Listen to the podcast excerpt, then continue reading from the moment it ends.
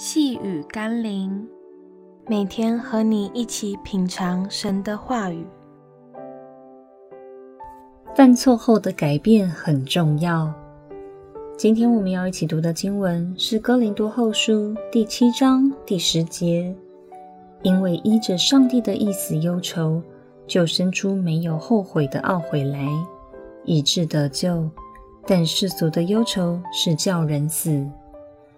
后悔与悔改最大的不同在于我们是否真正的改变，让那些我们不愿看到的问题与结果，因为悔改而不再重复的发生。今天很多人活在后悔中，却不知如何改变他们的人生，导致一次又一次的落在同样的祸患里。因此，若只有悔却没有改，这对我们生命一点帮助都没有。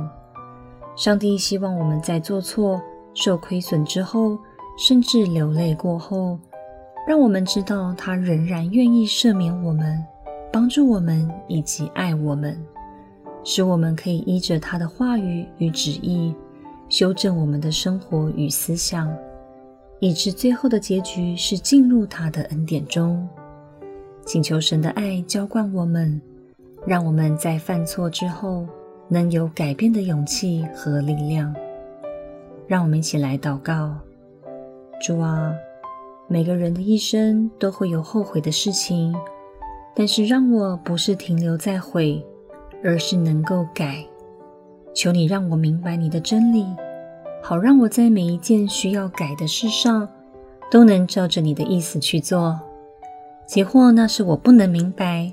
甚至不会喜欢的原则，让我可以因你的道生出懊悔的心，使我得着你救恩之乐。奉耶稣基督的圣名祷告，阿们。